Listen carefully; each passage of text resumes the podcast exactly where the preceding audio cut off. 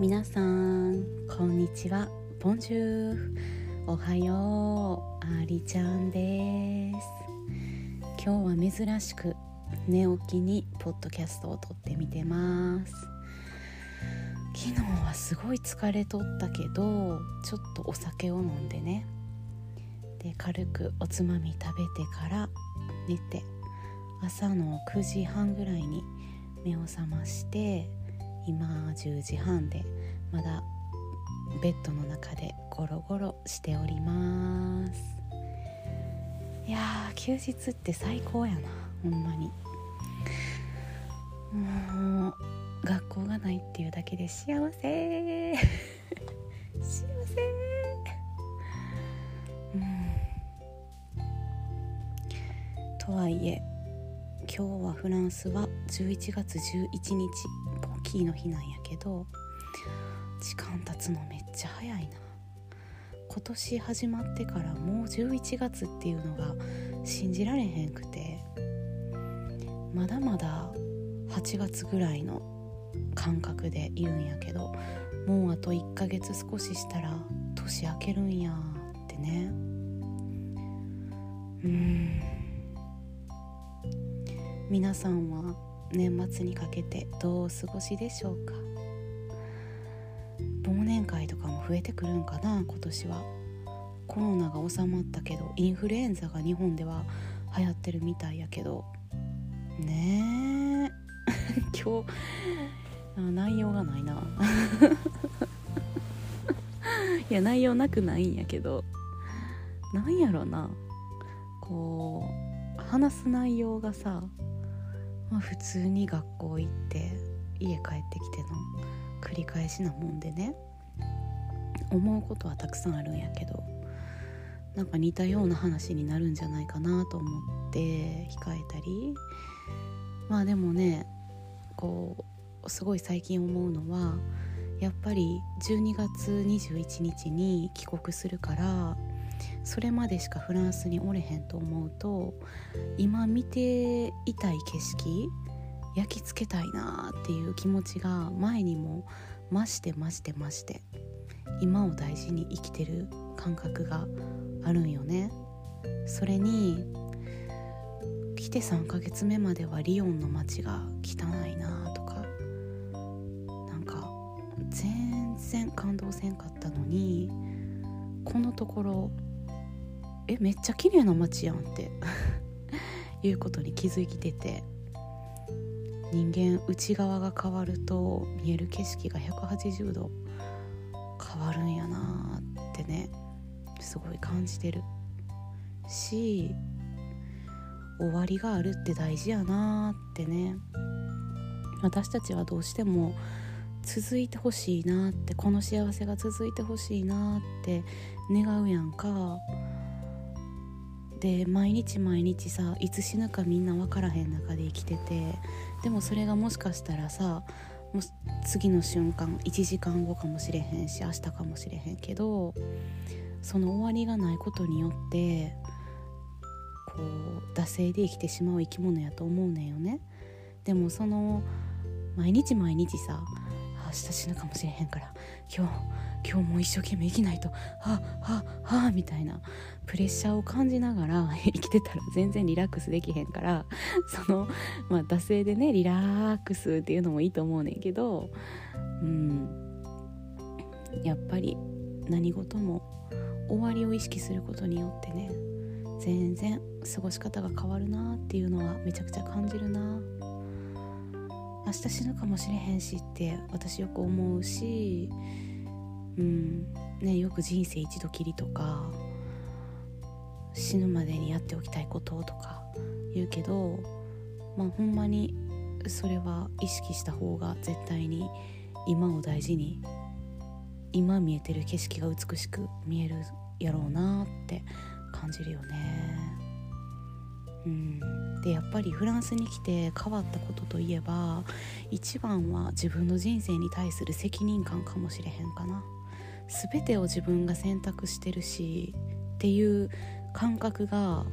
強くなった。日本におる時はこう他人のせいにしがちやったりね。今こうなってんのはあああの時こう誰々がこう言ったからやみたいなさ、まあ、常にそう思ってるわけじゃないけどちょちょっとでもこう自分を責めたくなくて責任転嫁をねしたくなるような性格やったけどフランスに来てやっぱり旅をしたのが一番大きかったかもしれへんけどさ行きたい場所とかね全て自分で決めてでその通りに結果できたから、まあ、やっぱり自分が選んでることの連続で次に来る現実が決まってくるしそれによってこのフランスの半年間の過ごし方もさ私にしか過ごせない過ごし方になった。で得たものもあれば他の人が得てるけど私は得てないものももちろんあるわけで。うん。まあそのフランス語力とかねやっぱり学校に通うことが一番ベストではないと思う私はね。でも毎日毎日学校に通うことによって育まれる例えば友情とか先生との関係とか、うん、まあ友達同士で使うような単語とかはすごい増えると思うけど、うん、そういうものをさ私は得てないけど他に得てるものがあるだから人生ないものねだりがすごい多いと思うんよ。あの人はこれ持ってていいな私はあの時こうしなかったから今の私はこれを持ってないんやなって感じることが日本で多かったんよね。うん、でどちらかといえば、まあ、後悔してることもあったし、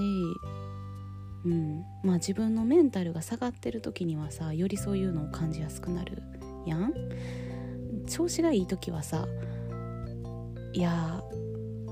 なんかそういうあるものに目を向けてられるけど嫌なことがあったりうまくいかんことが増えるとあああの時私はこうしていればてんてんてんみたいな。でもそういうのがやっぱり、まあ、基本として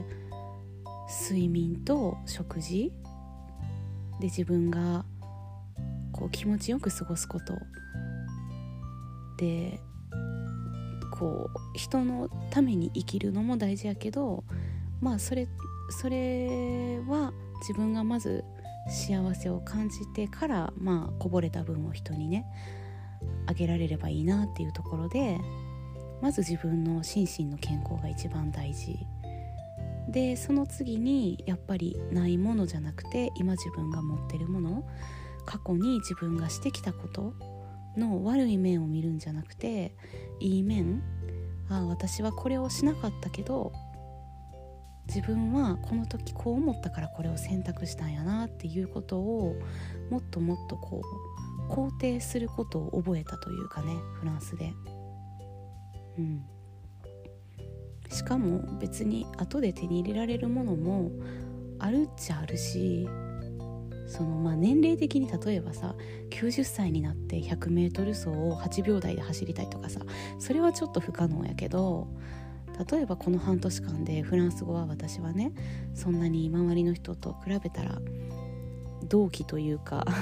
そういう人たちに比べたら伸びてない部分もあるけどそれはさ日本に帰っても伸ばそうと思えば伸ばせることであ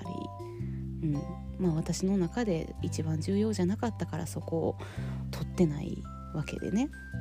うん、結局はどんな選択をしてたとしてもやっぱりその時その時の自分が望むものしか取ってないんやなと思ったし、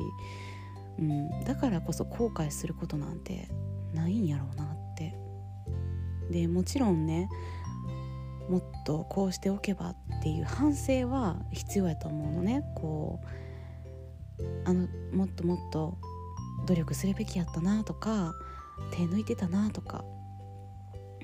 うん、でこういうふうに気をつけるべきやったしあの人にこういう言葉を言ったのは良くなかったなみたいなさ